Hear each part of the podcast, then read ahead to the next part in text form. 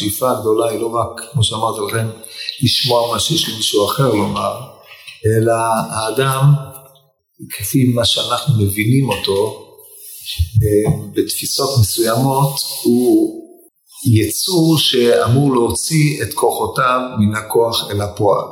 עכשיו יש כאלה שעושים את זה על ידי חיקוי, זאת אומרת כל האנשים עושים את זה על ידי חיקוי. מי שנשאר בשלב של החיקוי בגיל מבוגר, אז אומרת הגמורה שאדם בסוף ימיו דומה לקוף. כן, ככה הגמרא, כאשר בסוף מסכת שבת קנ"ב מתארת את האדם. אבל אדם צריך באיזשהו מקום לגלות את הנקודה המייחדת אותו, את הכוחות המיוחדים לו ולהתמקד בהוצאת כוחותיו אל הפועל בכל מישורי האישיות שלו, היכולות השכליות שלו, היכולות הרגשיות שלו ושאר היכולות שלו. כן, יש כמה וכמה מישורים שבהם האדם חי, כמו שאומרת הגמורה, דר בחמישה עולמים, מאמר שירה. אז כל אחד יש לו חמישה עולמים כנגד חמש בחינות הנשמה של הנפש שלו, וזה תפקידו של האדם. זה שיש מישהו אחר שימריץ, או לא ימריץ אותו, זה כבר כתוב בפנימיות שהאבא והאימא שלו, הם אומנם, והמורים שלו, הם אומנם בשלב מסוים ברמה גבוהה יותר ממנו, אבל מבחינת השורש של האדם הוא תמיד מעל כל מישהו שהוא מבחוץ לו, מפני שהשורש שלו הוא קשור, כמו שנראה בהמשך, קשור לבחינה הנשמתית שלו, שהיא מעל כל בחינה שבאה מבחוץ. לכן האדם צריך לשים את מטרותיו בפרט אם הוא בחור ישיבה, כל מה שהוא עושה כל היום זה רק יושב, זה שהוא יוציא את ה... בזמן שהוא לומד את הכוחות השכליים שלו בעיונו התלמודי ושאר העיונים הדתיים מן הכוח אל הפועל. פה בזה הוא יוצר את הקשר בינו לבין בוראו, כמו שכתוב שעבודת השם לעובדו ולאהבת השם אלוהיכם ולעובדו בכל לבבכם, אז כתוב בספרי העבודה היא אם בתורתו ואם בתפילתו. פה זה בנתיב העבודה, המושג עבודה יותר מיוחד לעניין תפילה, על בסיס הגמרא מסכת תענית איזוהי עבודה שבלב אומר זו תפילה, אבל גם לימוד התורה היא עבודה. תרתי משמע, היא גם דורשת מאמץ שכלי עצום מן האדם, מי שלא חווה את זה עוד לא עשה כלום, חוץ מלשעמם ולקרוא, שזה לא מאמץ גדול, והיא מפתחת את האישיות, האישיות התורנית, ואדם דבק בזה בדבר השם. זה החשיבות של ההתייגעות שיש לו בתורה, כמו שכתוב בזוהר, לי באורייתא, זה יוצר קיטרה, יוצר כתרים, ובורא עולמות חדשים. ממש לא עולמות חדשים, לא מדבר על פלנטות ודברים מהם, אלה עולמות חדשים, המושג עולם הוא שיעור קומה שלם של אה, אה, מצב רוחני שעומד בין האדם לבין בוראו. אז לכן ראוי לאדם במה שהוא לומד שיטרח להבין, ישתדל להתלבט, הוא לא תמיד צריך להיות לו פתרונות, זו שאיפה שהיא בריאה, שהוא ידע לפתור את הבעיות שיש לו, אבל הוא צריך על כל פנים להתאמץ בלימודיו, בכל מה שהוא עושה. אחרת אין, הוא לא, לא מרוויח יותר מדי, לא יוצא יותר מדי, ואז הוא רק חי חיי שחקן. שמשחק את הלומד, אבל הוא לא לומד באמת, זה באמת חיים עגומים למדי. זאת אומרת, יש כאלה שנהנים מזה, אבל, או יש כאלה שעושים את זה אידאה, אבל אדם כשהוא לעצמו, זה לא מצב מי יודע מה. טוב, אז עד כאן השמוץ להיום. לכן אני מבקש מכם מכאן ולהבא תטרחו בהבנת הדברים האלה, זה טובתכם, לא רק בזה, גם בכל הלימוד, הם עובדים גמרא, אז תטרחו להבין, תאמצו. זה מאוד חשוב. פרק ד' משלמות התפילה שלא תהיה תפילתו במקרה קרה, כי התפילה הוא דבקות בו יתברך. כשאדם מתדבק בתפילתו בו יתברך, ואם הדבקות הזאת במקרה בלבד, אינו נחשב דבקות כלל. כי כל מקרה הוא לזמן ולשעה, ואינו תמידי. אבל דבר שאינו מקרי הוא תמידי. ולכך ראוי שיהיה הדבקות הזה שלא במקרה כלל. פה המהר"ל מקדים אה, משוואה, התפילה היא הדבקות בו יתברך, כן? כבר דיברנו על זה בעבר שיש פה איזושהי אה, תפיסה אחרת מן התפיסה המקובלת, בעוד שאצלנו התפיסה הרגילה של תפילה בתורת בקשה היא מילוי צרכים של האדם באשר הוא יצור חסר ונתלה לבוראו יתברך, וזה מה שלמדנו עד עכשיו. פה משנה מערת הרטוריקה ומעמיד את התפילה כדבקות.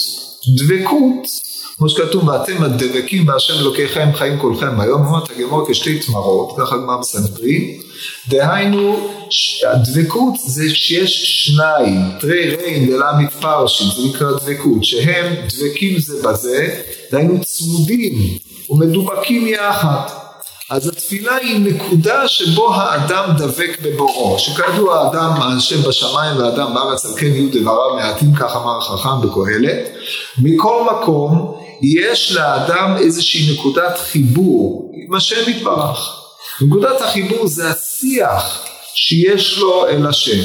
אין ספק שהצורך או החסר שאדם מרגיש בחייו שזוקק מילוי הוא היחיד הוא אמצעי לעובדה שאדם יפנה אל השם. מבחינה זו העובדה שהקדוש ברוך הוא ברא את האדם חסר וברא את האדם באופ... בכך שהוא יצטרך לפנות אל השם. והרי אחת הקללות הגדולות של הנחש, כמו שכתוב, נחש עפר לחמו נחלקו וארבעה מברבסי במסכת תענית, אחת מהן, אחת מהדעות, אחד אמר שכל מקום שהוא מהלך הוא מוצא עפר, הוא מוצא כי עפר לחמו, עפר מצוי בכל מקום, וביארו חכמי המוסר שהוא לא צריך לפנות לאף אחד, תמיד הכל מצוי לו. הדבר הזה על פניו ברכה גדולה, מצד שני כשאתה מעמיק בזה זה קללה עצומה, מפני שבאיזשהו מקום אתה מנותק מן הבורא יתברך שזה השורש של החיים שלך, אז אתה חי חיים ארציים. אשר על כן המושג החסר של האדם או התלות הזאת הופכת להיות אמצעי בלבד כאשר התכלית כמו שהוא מתאר אותה פה היא הדבקות. דהיינו שהאדם דבק בהשם אמ, מעמיד את, את אמ, בבחינת מה שכתוב שיליתי השם לנגדי תמיד. הנוכחות האלוקית עומדת מולו כל הזמן. זה בשלב הראשון של הפרק הזה הוא יפתח את זה יותר. והטענה היא כדלהלן כדי להיות דבק בדבר מה, אז צריך שהדבקות הזאת מטבעה או מעצם הגדרת מושג הדבקות הוא דבר במצב מתמיד. מה שאנחנו קוראים בלשון הפנימיות ספירת הדעת. הדעת, כמו אה, באדם ידע את חווה אשתו, הידיעה היא הדבר, אה, החיבור הבלתי אמצעי, כן? זה, המושג העמוק והאמיתי של ידיעה כמו שהאדמו"ר הזקן אומר בתניא בפרק ג' לגבי הגדרת הדעת. דעת זה כאשר יש לך דעת בדבר מסוים, אז זה הופך להיות מושג שהוא דפק במוח שלך. זה לא איזושהי אינפורמציה שעברה דרך, נכנסה דרך אוזן אחת, שהתה כמה זמן, אצלך ואחרי זה נעלמה דרך האוזן השנייה. דעת היא מרכיב בסיסי ביכולת החשיבה של האדם.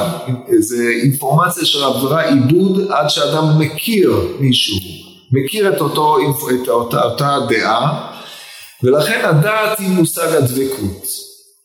והלא היא הדעת אותי נאום השם, כן? זה, זה הידיעה כמו שאומר, הידיעה כמו שאומר ירמיהו.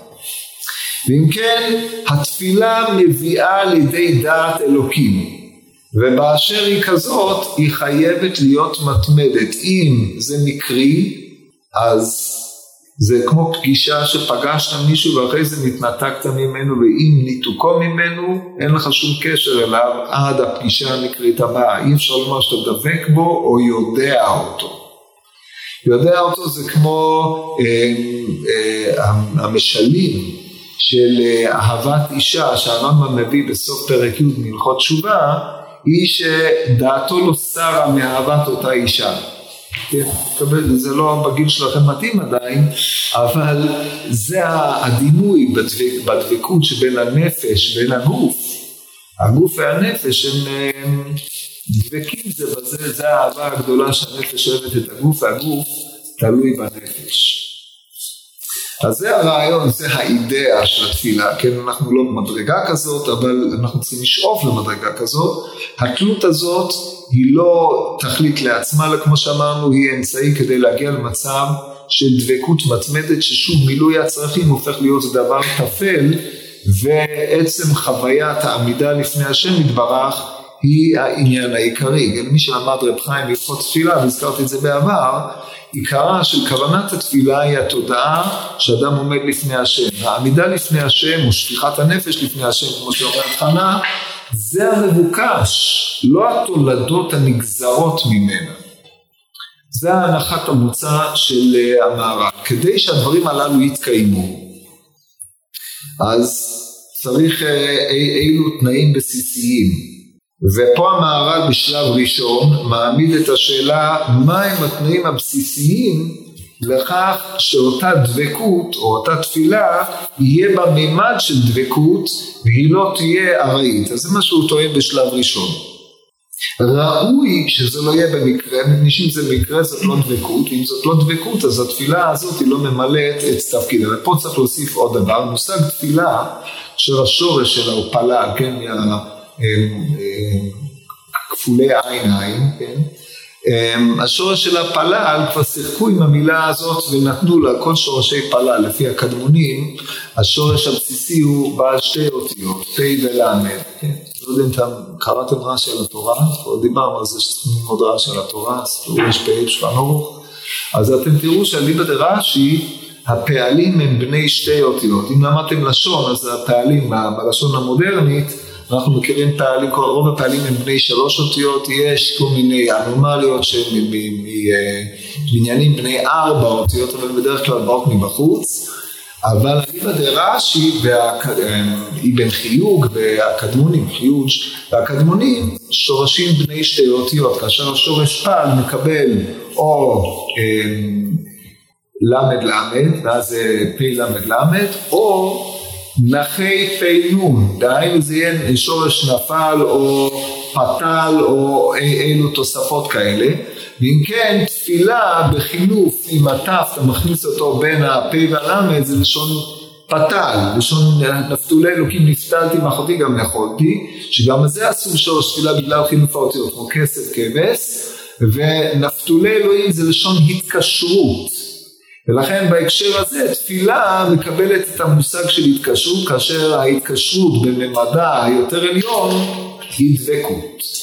אז זה רק כדי לחבר את זה גם מבחינה אטימולוגית ואנחנו ממשיכים. אומר המהר"ל בעניין קביעות המקום לתפילה מפני כי קביעות המקום מורה שאין התפילה שלו במקרה כי המקרה לא קביעות אם יושב פעם אחד במקום זה או פעם במקום אחר, הדבר הזה אינו קביעות כלל, ואין זה דבקות בעצם, רק מקרה קרה. כן, הדבר הזה מתאים בהלכות שולחן ערוך, שאדם צריך להיות במקום קבוע ושלא יתפלל תמיד באותם ארבע אמות, מפני שהארבע אמות הללו מורות שזה המקום שבו האדם פוגש את בוראו. יש לו מקום מיוחד. עד כאן רובד הפשט. מכאן ואילך מושג המקום מקבל שינוי טוטאלי של משמעות. והמהר"ל מכאן מתחיל להפליג לרמות עמוקות הרבה הרבה יותר. אז בשלב ראשון הוא היה צריך לסדר את המושג של אה, מה שהגמרא לומדת מזה שאדם צריך שיהיה לו מקום קבוע לתפילתו במובן ההלכתי, אבל מכאן הקביעות מקום תטפס מהעולם הגשמי שבו יש לאדם מקום לרבדים במקומות, במקומו של הנפש, כמו שאנחנו תכף נראה. במילים אחרות, תפיסת המהר"ל את האדם היא שהאדם כמו שאמרנו הוא שיעור קומה של יש לו רמות, יש לו נשמה, רוח, נפש וגוף. כשאדם צריך לקבוע מקום לתפילתו, הדבר הזה צריך להיות נכון בכל רמות הנוכחות האנושית על כל רבדיה. אם כן יהיה לנו קביעות מקום של גוף, דהיינו לקבוע מקום במרחב, ויהיה לנו קביעות מקום של נפש, יהיה לנו קביעות מקום של רוח, ויהיה לנו קביעות מקום של נשמה, וכולם נכנסים תחת הכותרת הזאת, והמהר"ל עכשיו יטפס ממדרגה למדרגה, כפי שתכף תראו. ובפרק כמה דברכות המאמחל במערבון הכל הקובע מקום לתפילתו אלוהי אברהם וזרוק שמת אומרים עליו אי חסיד יענה מתלמידיו של אברהם אבינו. המשפט האחרון יחסי דיאנה מתבהר רק בסוף הפרק. כל שאר המשפטים יעברו גלגול ויתקדמו זה עם זה. שואלת הגמור ואברהם מנהל וקבע מקום דכתיב וישכם אברהם בבוקר למקום אשר עמד שם את פני השם המידה לתפילה של בנו בהמות פנחס ויפלל.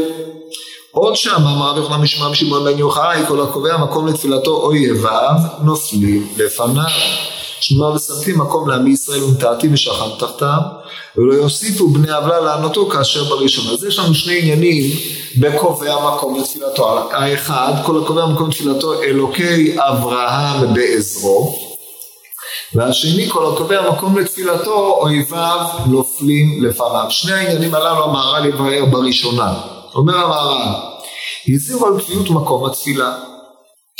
ויש לך לדעת עכשיו ברגע שאתה פותר בקביעה יש לך לדעת, פירושו של דבר שהוא הולך להכניס אותך לעולם יותר עמוק מהעולם ההלכתי הפשוט שידעת אותו עד עכשיו.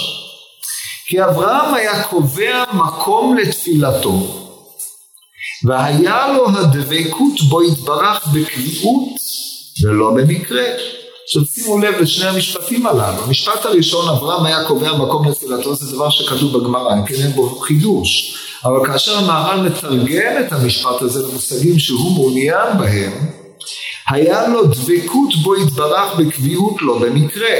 זאת אומרת התפילה פה היא ממירה את, את המונח תפילה מומר במונח דבקות והמונח מקום מומר במונח קביעות, כן? דבקות בקביעות. כבר אמרנו שהדבקות והקביעות הם אה, שני עניינים שהם הופכים להיות עניין אחד, כי אין דבקות בלא קביעות, כי דבקות שהוא לא בקביעות הוא לא דבקות. אם כן, כל הקובע מקום לתפילתו, או אברהם קבע למקום לתפילתו, לשון אחרת, אברהם היה דבק בהשם יתברך. מה זה אומר? אומר המהר"ל, והיה לו הדבקות בו יתברך בקביעות ולא במקרא דכתיב על המקום אשר עמד שם. ולכך היה השם יתברך עמו תמיד בקביעות מבלי עשרה כלל, והיה דבוק בשכינה. מה עושה המהר"ל? פה כאמור המהר"ל מתנתק מהמושג המקום הגיאוגרפי, ואומר דבר כזה, הואיל ואברהם היה דבק בהשם יתברך דבקות היא מן המושגים המתייחסים, כמו אדון עבד. ראובן דבק בשמעון, אז מטבע הדברים שמעון נמצא לראובן, כי לא יכול להיות שראובן ידבק בשמעון, ושמעון לא יהיה עם ראובן, זה ההגדרה. אשר על כן אם אברהם אבינו היה קובע מקום לתפילתו שנאמר אל המקום אשר עמד שם, זאת אומרת הייתה לו נקודה שהיא נקודת דבקות עכשיו שימו לב שהמקום הוא גם מדרגה, כן, ככה הרמב"ם ביסודי התורה, כשמדבר על המדרגות השונות, הן מדרגות המלאכים, הם, זה, בקיצור מקום מתורגם מדרגה, גם המורים בוכים בשיתוף של מקום.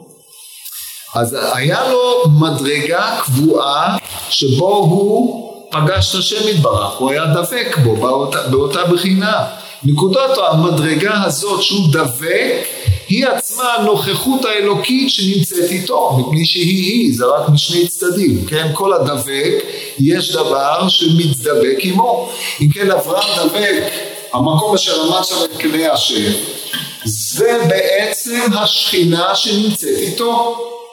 והרי בתפילה יראה אדם עצמו כאילו עומד לפני שכינה כך אומר הרמב"ם ד' ט"ו בהלכות תפילה אשר על כן אם אברהם דבק בהשם יתברך אז שכינה נמצאת איתו.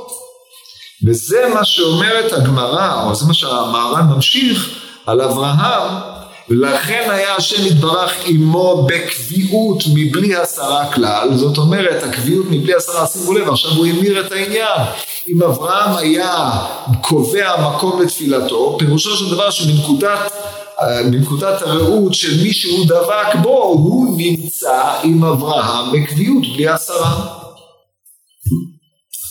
והיה דבוק בשכינה, ובעצת או למלחמה, השכינה הייתה לוחמת באויביו, ותמיד הייתה השכינה, השכינה הייתה באזור. למה הייתה השכינה לוחמת באויביו? מהסיבה הפשוטה, כי כשאויביו באים להילחם נגדו, הם באים להילחם בשכינה. ולכן כתוב ייתן כעפר קשתו, כעפר חרבו, כקש נידף קשתו. איפה זה כתוב? יפה, ישעיהו, זה הפטרה, צריכים לדעת את זה, זה הפטרה של לך לך. אז זה נאמר על אברהם אבינו. כן, מה, סיפורים בחומש גם זה. לא שם, כן, נגמר בתענית, תענית כ', נכון, זה לקוח מה...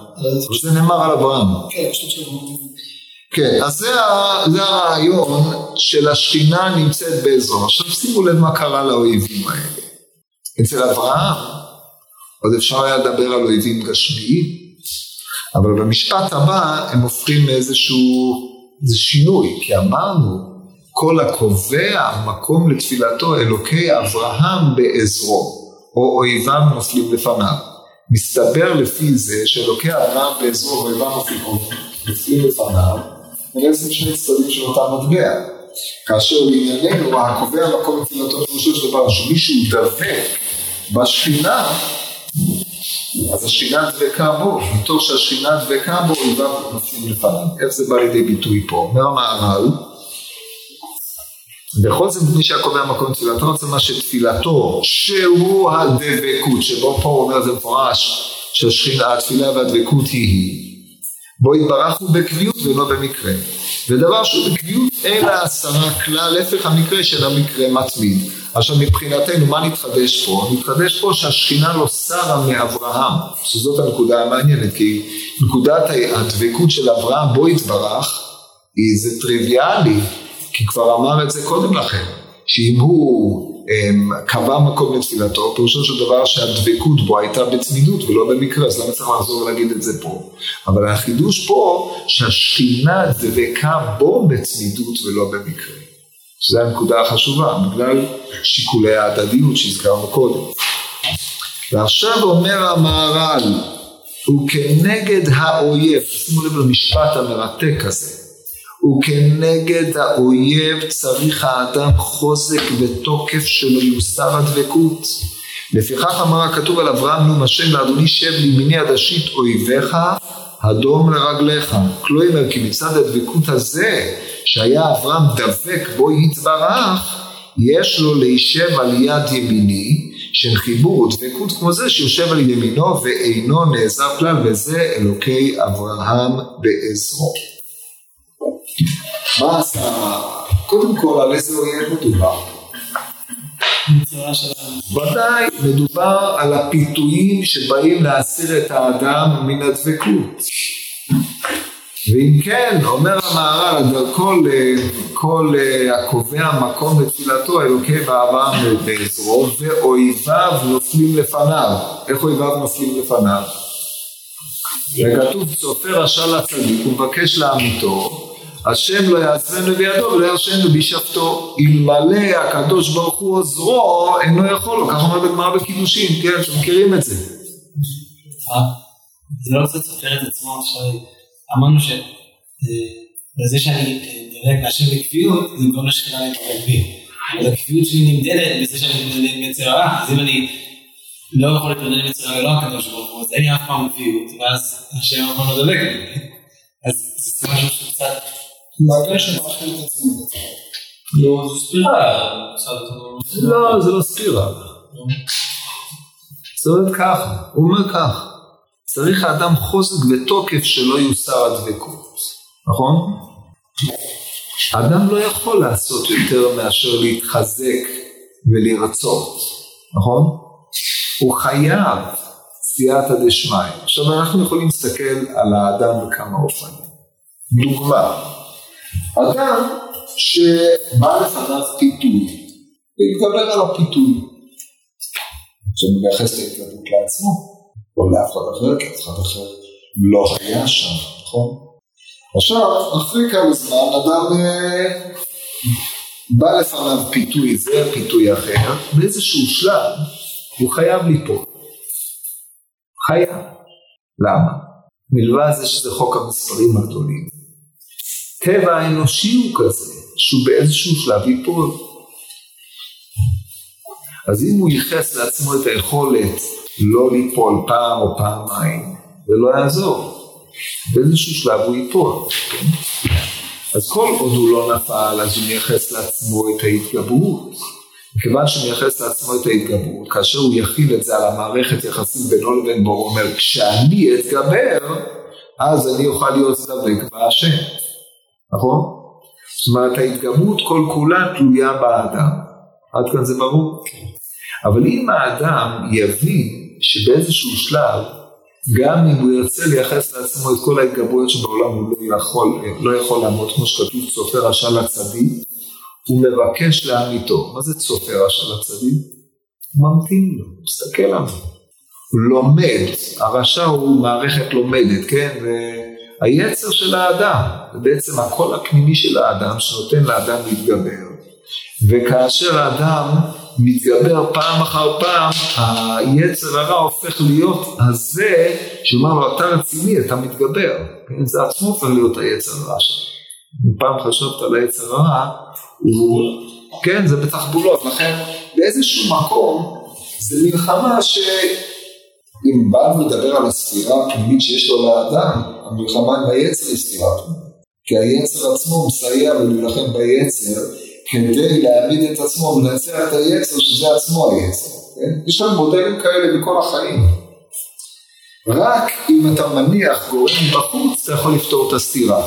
כן, זה כמו בעיות, אמרתי לכם, כמו בעיית הפרפטום מובילה, מנגנון שיעמיד את עצמו בתמידות, אין דברים כאלה. לדוגמה, כדי לתת לכם משהו מועיל, מושג המלוכה בישראל הוא מושג שסותר את עצמו. כי מלך, עד שהוא לא מגיע לפסגת ההצלחה שלו, הוא יכול uh, להתעלות וללכת. ברגע שמלך מגיע לשיא, שם הוא נופל. ומלך שאף פעם לא יגיע לשיא, הוא לא יממש את המלכות שלו בצורה שלמה. מלך שיגיע לשיא, הוא ייפול. ומה עושים? הוא ייפול. קחו את דוד המלך. דוד המלך, מה? מפני שכשהוא יגיע לשיא, בסופו של דבר שהוא ירגיש שהוא מלך, דהיינו הוא הגיע לשיא. דוד המלך, איפה הגיע לשיא? ירושלים. זה ההתחלה. כשהוא החליט לבדוק כמה אנשים יש לו בצבא. עשה מפקד. למה עשה מפקד? אין, לא רק שהם נלחמו, אז היה איומים, אבל הוא... את המפקד זה, זה אני. עד כאן, זה איזה סיכום, מה שיש לו, צבא של מיליון וחצי.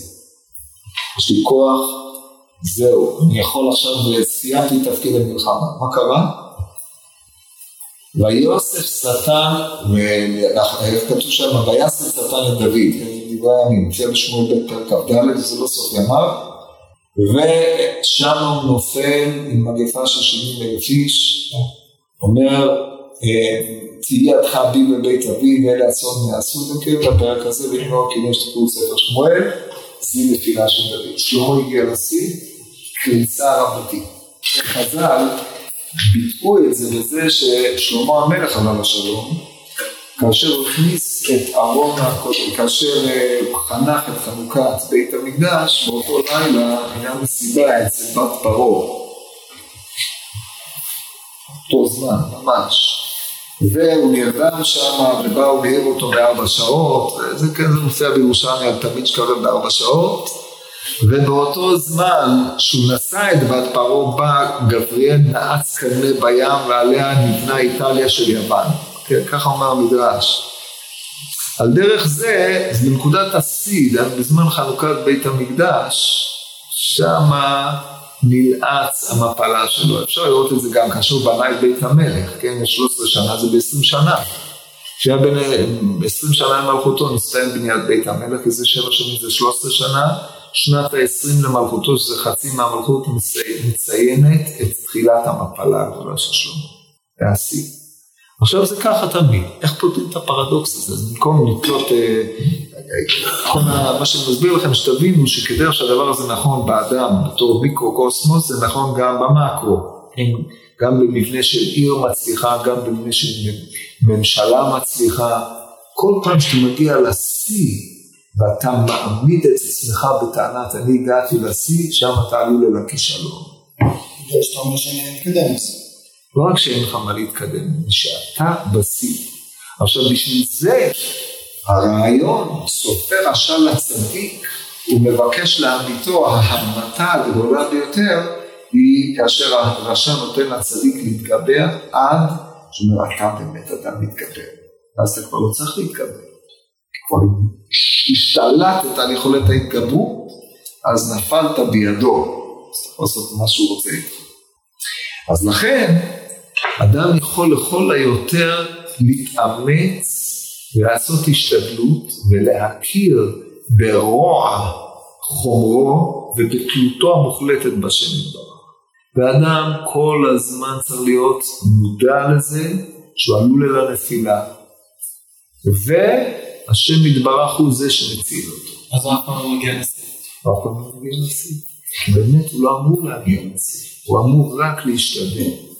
עכשיו, מה צריך יותר חוזק ותוקף? אם אתה יודע שיש מטרה ואתה תכבוש אותה, או לא משנה מה תעשה, תמיד תעמוד בניסיון. מייאש? שיא המייאש. אבל אף פעם, לכן אתה צריך בשביל זה הרבה יותר חוזק ותוקף, זה ברור, כן? אבל מצד שני, אף פעם לא תיכשל. אף פעם לא תצליח, אבל גם לא תיכשל. בהגדרה, אתה לא יכול להיכשל באופן הזה. אלא אם כן, תפסיק להתאמץ. וזה הדבר, לכן אין פה לא ספירלות, זה ענייני. זה עבודה מתמדת שצריכה חוזק ותוקף. הבנתם את הדבר הזה? זה מהדברים העמוקים בעבודת השם, ממש עמוק. זה בשביל להוריד מאדם את הגיא ואני הצלחתי. כן? במילים אחרות, אם ננסח את זה במטבעות אה, של אה, מחשבים, אנחנו לא חיים ב, או בכישלון או בהצלחה. זאת אומרת, אתה לא נמדד אם הצלחת או לא הצלחת, זה לא המטבע הרלוונטי. כן, זה בניסוח אחר, אבל uh, זה האופן שבו אדם עובד. לכן הוא צריך חוזק בתוקף, השם מסייע לו. כשהשם לא יסייע לו, הוא לא יצליח, הוא לא יכול לעשות, צריך לעשות את זה עוד פעם. אז זה כתוב, שבע יפול צדיק וקם. אז מה החידוש? שהוא נופל או שהוא קם? שהוא קם, מפני שבעצם הוא מתייחס לנפילה שלו כעוד איזשהו שלב, שהוא צריך, הוא חייב את הנפילה הזאת. כל מה שהוא נדרש לו זה השתדלות, הוא גם לומד מהנפילות שלו, ברור? אז לכן האויב אף פעם לא ישתלט עליו, כי תמיד יש לו דבקות, תמיד יש לו משהו שיכול לקום אליו. אז זה האופן שבו אויביו נופלים לפניו, כן? הם לא יכולים להשתלט עליו, זה בשלב זה, אנחנו נראה בשלב אחר, מדרגה הרבה יותר נעלה, אבל פה זה בשלב של התמודדות בשאלה של הבחירה, אנחנו נקרא לזה התמודדות ברוח, כן? זה הבחינה שעליה מדבר המהר"ל פה, ואלוקי אברהם בעזרו, מה זה אלוקי אברהם? נו מהשם לאדוני? שב לימיני עד אשית אויביך עד תום רגליך, כן, חז"ל דרשו את זה בתים ק"י, על אברהם אבינו נו השם לאדוני שב לימיני, ימינך השם תראה צוין. זה, זה הוא אומר. לכן אלוקי אברהם, שהוא בא מבחינת ימין, שזה כוח הגבורה, בעזרו. מה חסד? ימין זה לא... מה גבורות? או מולידות? יש, יש בעולם הפנימיות יש לך ימין ושמאל, אבל כאשר אני מדבר איתך על שם ימיני עד אשית אויביך, הדום רגליך, פה מידת החסד לא, היא לא המידה רלוונטית, נכון? כן? יש לנו ככה, כתוב עוז בידך וגבורה בימיניך. יש שתי בחינות במישור, בספירה של הגבורה. יש לך את הגבורה היוצאת, הפעילה, ויש לך את העוז. העוז זה הכוח לעמוד במקום. התורה נקראת עוז, השם עוז לנו יותר, כי עיקרה של תורה בהקשר הזה זה שמירת הגבול. שמירה כדי שתוכל לצמוח. אבל יש גבורה שזה מבחינת ימין השם עושה חי, ימין השם רואה, או ימינך השם נעדרי בכוח, ימינך השם אויב. הואיל והפסוק הרלוונטי לנו זה מה שכתוב, אלוקי אברהם ואלוהים השם, השם לאדוני עד אשית אויביך אדום עליך, בשביל זה הוא הביא את זה. מחבר את אלוקי אברהם ועזרו עם המימה של רבי יוחנן של רשב"י, אויביו נופלים לפניו. זאת אומרת, בהקשר הזה, הדבקות של אברהם אבינו, התפילה שלמדנו מאברהם אבינו ששכינה הילכה לפניו וסייעה לו, היא מסייעת לדבק בשכינה או למשתדל בחוזק ובתוקף להידבק בשכינה, כמו שתיארתי לכם את החוזק והתוקף, כך שהוא יוכל להתגבר על אויביו. זה הקישור שהמהר"ל עושה בשלב זה בין בחינת אלוקי אברהם בעזרו לבין הבחינה של אויביו לפניו. עד כאן שלב ב' עכשיו אנחנו מעמיקים יותר. אומר המהר"ל ולפיכך אמר הכתוב על אברהם מקרץ עוד פעם, משל לאדוני שם ימינה דשית אויביך אדום רגליך, כלומר כי מצד הדבקות הזה שהיה אברהם דבק בו יתברך, והדבקות הזאת שהיה אברהם דבק היא שהשכינה עזרה לו והייתה בנוכחות עמו, יש לו להישב על יד ימיני, יש למי, יש לשכינה, או להשם יתברך להישב על יד ימיני, שאין חיבור דבקות כמו זה שיושב על ימינו, שימו לב, ואינו נעזב כלל.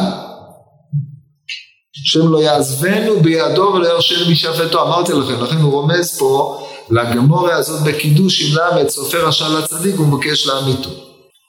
וזה אלוקי אברהם בעזרו, נקודה. עכשיו אנחנו מתחילים מהלך יותר עמוק. וכדי שידע האדם המדרגה העליונה הזאת, כאשר הוא קובע מקום לתפילתו. פה אנחנו נכנסים למדרגה יותר עליונה.